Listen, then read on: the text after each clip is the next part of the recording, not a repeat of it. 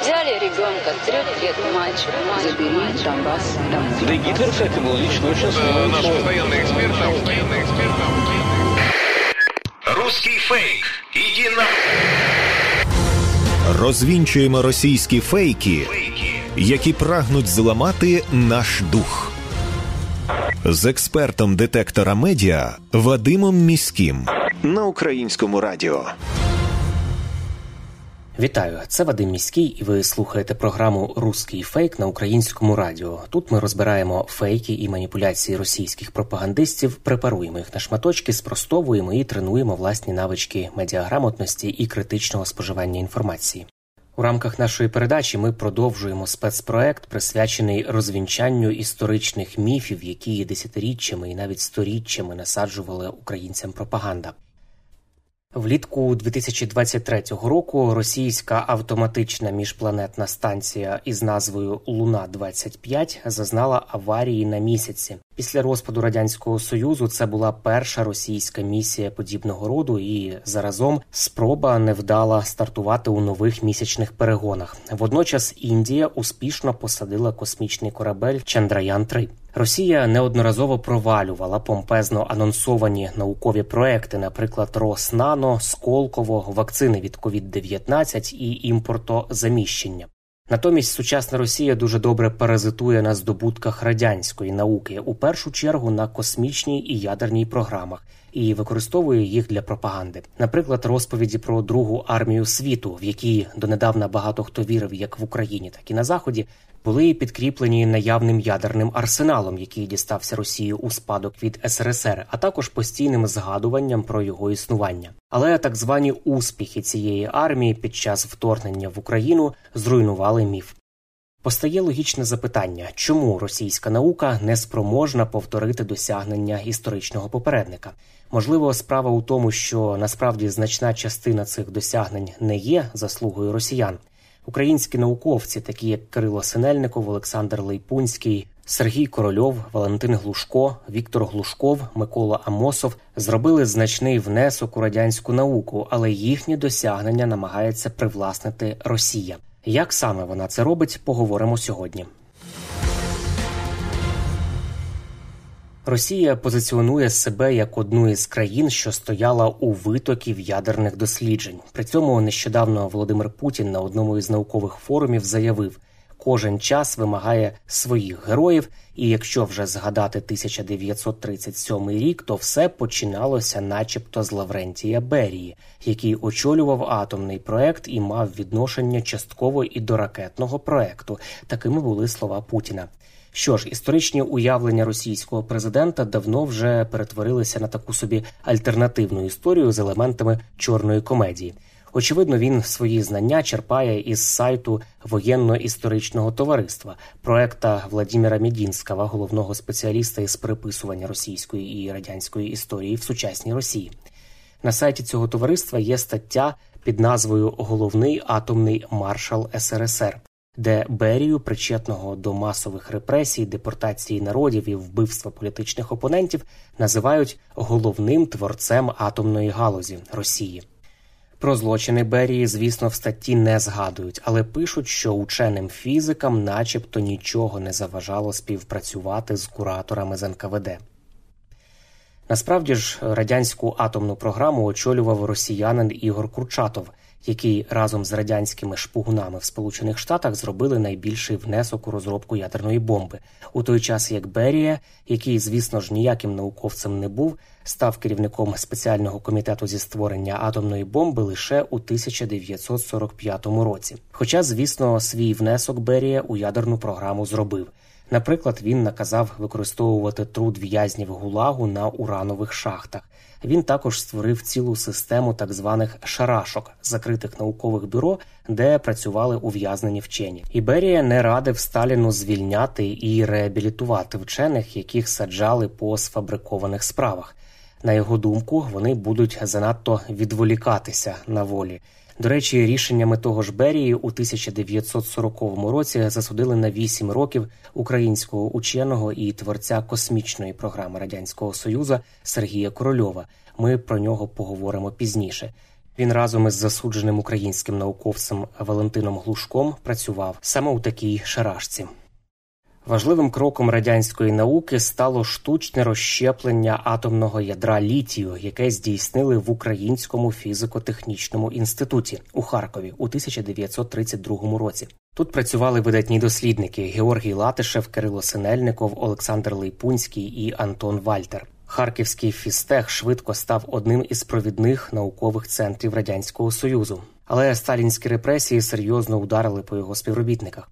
У 40-х-50-х роках минулого століття провідну роль у ядерних дослідженнях узяв на себе росіянин Ігор Курчатов. Однак без українських учених радянська ядерна програма не змогла би досягти таких висот. Серед них були Борис Дубовський, Павло Похил, Володимир Мостовий, і вони зробили значний внесок у розвиток радянських ядерних технологій. Російська пропаганда часто уникає визнання цього факту і намагається приписати усі досягнення виключно російським ученим. Ще однією радянською науковою галуззю, довкола якої кремлівська пропаганда формує міф про пряму спадковість між радянським союзом і Російською Федерацією, є ракетно-космічна програма. Росіяни дуже пишаються буцімто своїми здобутками в цій галузі і регулярно випускають пропагандистські художні і документальні фільми про те, як росіяни за радянських часів підкорювали космос.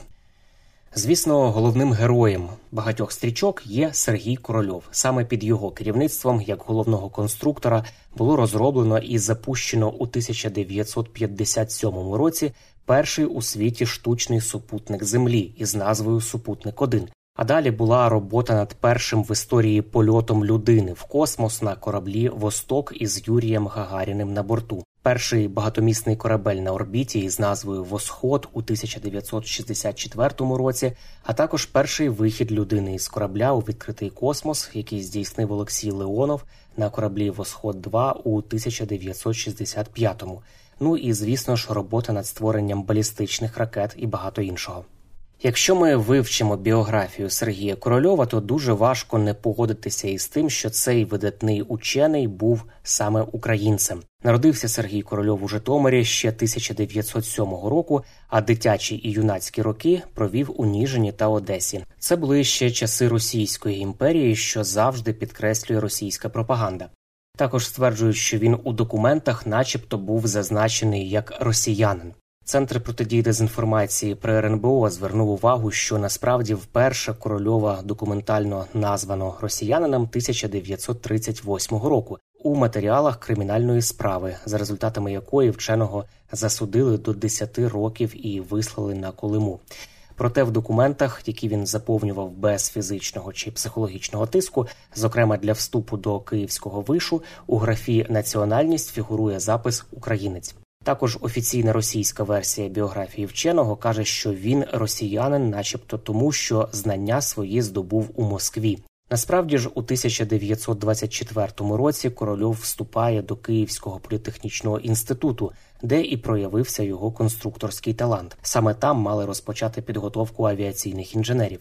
Та вже у 1926 році ректор Бобров визнає, що спроби відкрити авіаційне відділення виявилися марними і порадив майбутнім авіаінженерам перевестися до Москви, що корольов і зробив. Робота ученого на радянську владу це ще одна цікава і водночас трагічна сторінка його біографії. 1938 року корольова було заарештовано, закрите судове засідання і вирок 10 років виправно-трудових таборів із позбавленням прав на 5 років та конфіскацією майна. Місце покарання Колима. Імовірно, він мав би стати одним із мільйонів замордованих сталінським режимом. Але доля розпорядилася інакше, говорить Наталія Корольова, донька Сергія Корольова.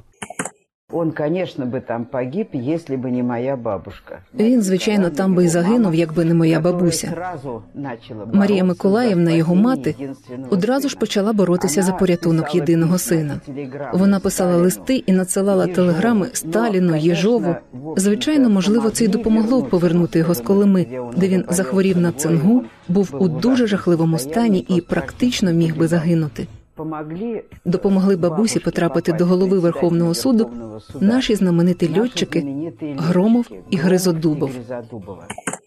Але ще певний час він відбував заслання у найгірших умовах, говорить Ніна Карехіна, завідувачка меморіального будинку музею Сергія Корольова. Це уривок з її інтерв'ю п'ятому каналу. Ув'язнення відбував у пересильних в'язницях і на Колимі, пункт Мальдяк, де серед е, інших кримінальних елементів е, добував золото в нелюдських страшних умовах. Там приходилося виживати. Не любив корольов згадувати цей тяжкий період. Але із е, його спогадів ми знаємо, що ось його якби зігрівала і тримала ось ця велика мрія, до якої він ішов все своє життя літати і будувати літальні апарати. На радянську владу корольов працював фактично під примусом у таборах на Колимі, де він провів 6 років, і в закритому конструкторському бюро, де під керівництвом також ув'язненого Туполєва працював над розробкою бомбардувальників.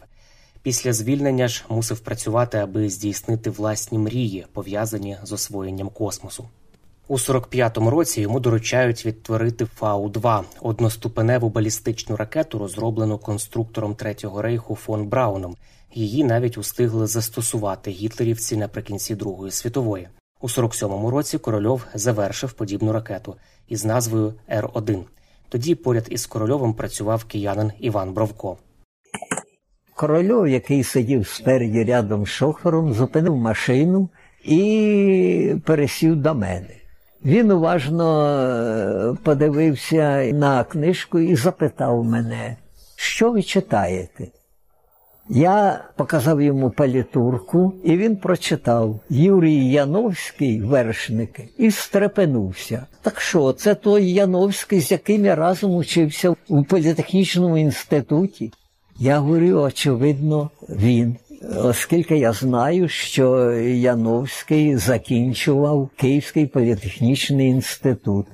Тоді це він. Почекавши хвилин дві-три, він подивився на мене і, показуючи на книжку, запитав, можна на два-три дні? Я говорю, Сергій Павлович, будь ласка, але ж дивіться, це написано українською мовою. Він відповів: запам'ятайте раз і назавжди. Читати в оригіналі значно корисніше. Уже за 10 років, у 1957-му, під керівництвом корольова ракетоносій Р-7 вивів на орбіту перший штучний супутник Землі, і це ознаменувало відкриття ери космонавтики. Не беручи до уваги навіть беззаперечні аргументи, які підтверджують українське походження всесвітньо відомого ученого, росіяни намагаються уперто проштовхнути в інформаційний простір тези про те, що корольов це, начебто, російський науковець або принаймні радянський учений. Тому дуже важливо пам'ятати про внесок українських науковців у розвиток радянської науки, особливо у такій критичній галузі, як ядерні дослідження. Це є частиною загального культурного і наукового спадку України. Ядерні дослідження і ракетокосмічна галузь це лише кілька прикладів того, як Росія привласнює собі наукові досягнення часів радянського союзу і стверджує, що радянська наука це, начебто, російська наука. Сучасна Росія не відрізняється від Російської імперії та радянського союзу у цьому плані. Усі досягнення народів, які волею долі опинилися поруч із росіянами, вони намагаються видати за свої. Так колись було зі знаменитим імунологом Іллею Мечниковим і хірургом Миколою Скліфосовським, які обидва мали молдовське походження, народилися і сформувалися як науковці саме в Україні, але імперською пропагандою Романових, а згодом і більшовицькою зображалися видатними російськими вченими. Міфи про радянську науку використовуються Кремлем для різних цілей. Вони посилюють віру в досягнення російської науки, прикривають сучасні провали, а також спонукають громадян Росії вступати до армії, де потім вони наносять удари по Україні, і формують уявлення про те, що усі досягнення радянських науковців є, начебто, виключною заслугою росіян. Прощаюся з вами до наступного випуску і нагадую, що будь-яку сумнівну і анонімну інформацію варто завжди перевіряти, зокрема на ресурсах суспільного мовлення, українському радіо, телеканалах Перший та Суспільна культура, вебсайті Суспільне новини і у соціальних мережах Суспільного. З вами був Вадим Міський. До зустрічі. Русский фейк. Иди на...